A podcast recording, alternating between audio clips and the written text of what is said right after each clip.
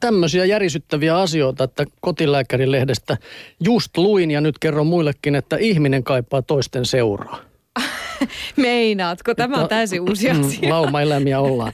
No juu, mutta pohditaan Apin. tätä nyt vähän syvemmin kuitenkin niin, että ihminen rakentaa minä-käsitystään osittain vertaamalla itseään muihin. Omat verkostomme ja viiteryhmämme välittävät meille tietoa siitä, millaisia olemme. Samaistumme niiden jäseniin, kenties ihailemme heitä ja pyrimme heidän kaltaisikseen. Tai sitten voimme tietysti myös tietoisesti pyrkiä olemaan erilaisia kuin he. Psykoterapeutti ja sosiaalipsykologi Leena Erling Suomen mielenterveysseurasta kertoo. Ihminen katsoo itseään muiden silmin, kun on hyväksytty yhteisössä ja saa muilta tukea, voi kokea, että on riittävän hyvä, kiinnostava ja arvokas. Viiteryhmän ulkopuolelle tahtomatta jääminen puolestaan kirpaisee kovaa.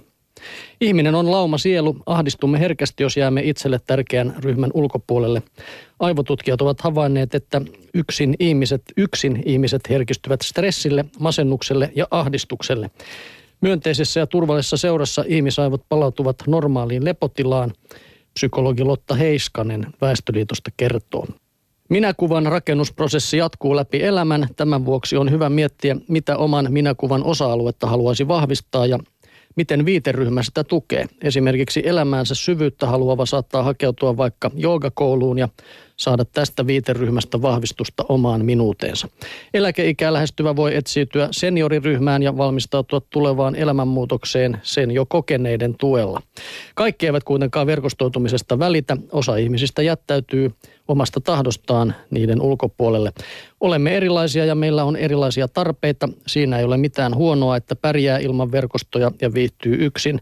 Pääasia on, että löytää sellaisen tavan olla, joka sopii itselle ja omalle lähipiirille. Läheiset ihmissuhteet, kuten rakkaus ja perhesuhteet, ovat itsetunnon ja hyvinvoinnin kannalta tärkeimpiä, Lotta Heiskanen huomauttaa kotilääkärissä. Näin se on, mutta kyllä näissä treffeissä ja ihmisten tapaamisissakin saattaa olla erilaisia vaaroja. Anna Lehti nimittäin kirjoittaa tällaisesta esimerkistä. Islannissa, jossa asuu 320 000 ihmistä, on todellinen riski päätyä vahingossa treffeille sukulaisensa kanssa. Miten, miten voisi nopeasti varmistaa, että vaikkapa yökerhossa kohdattu komistus ei myöhemmin paljastu liian likeistä sukua olevaksi? News of Iceland kerto, lehti kertoo, että kolme näppärää insinööriä on keksinyt tähän ratkaisun. He kehittivät sovelluksen, jolla saa online-yhteyden maan väestörekisteriin.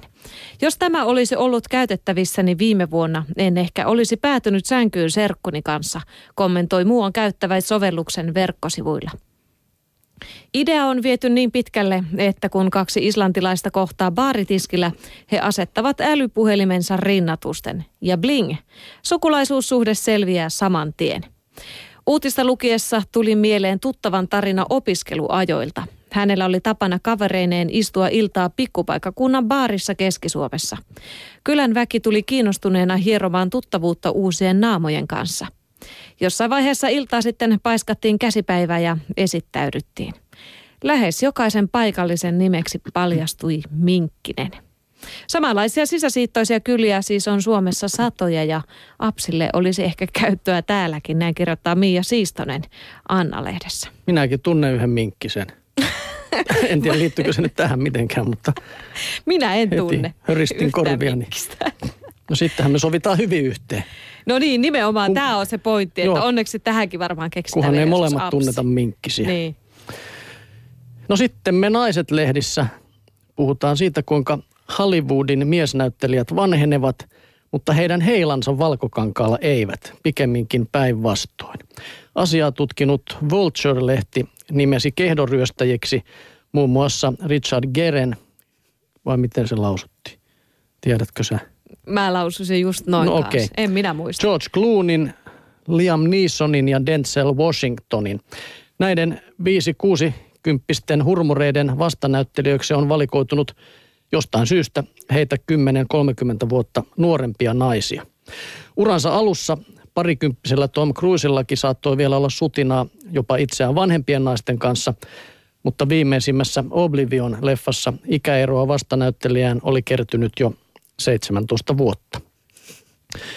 Ja sitten tuon Vulture-lehden nettikeskustelussa Tätä epätasa-arvoiselta haiskahtavaa asiaa yritettiin ymmärtää seuraavanlaisen kommentein.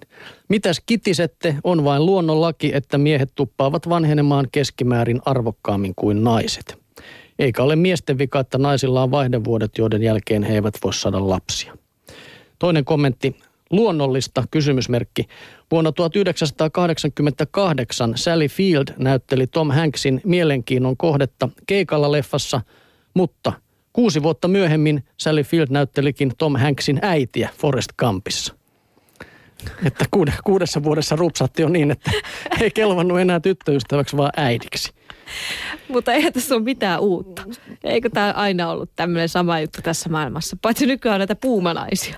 Mutta jatka niin, vaan. Sehän, niin se on juuri, mutta ei tässä oikeastaan sen kun mullakin tuli mieleen, että siitä joku, joku kymmenen vuotta sitten jotain, parikymmentä vuotta sitten jo muistan, että Hollywoodin näyttelijättärit ryhtyi jonkinlaiseen kapinaan, tai en tiedä mikä se kapina oli muuta kuin valittamaan just siitä, että, että niin kuin nelikymppisille naisille esimerkiksi ei löytynyt enää hyviä rooleja. Muistaakseni mm. oli nämä Nicole Kidmanit ja kumppanit, jolle hänelle on kylläkin löytynyt edelleenkin nyt sitten, mutta oli semmoinen vaihe, missä Mutta putos... mietipä, montako yli nelikymppistä TV-kasvaa naista löydät Suomesta?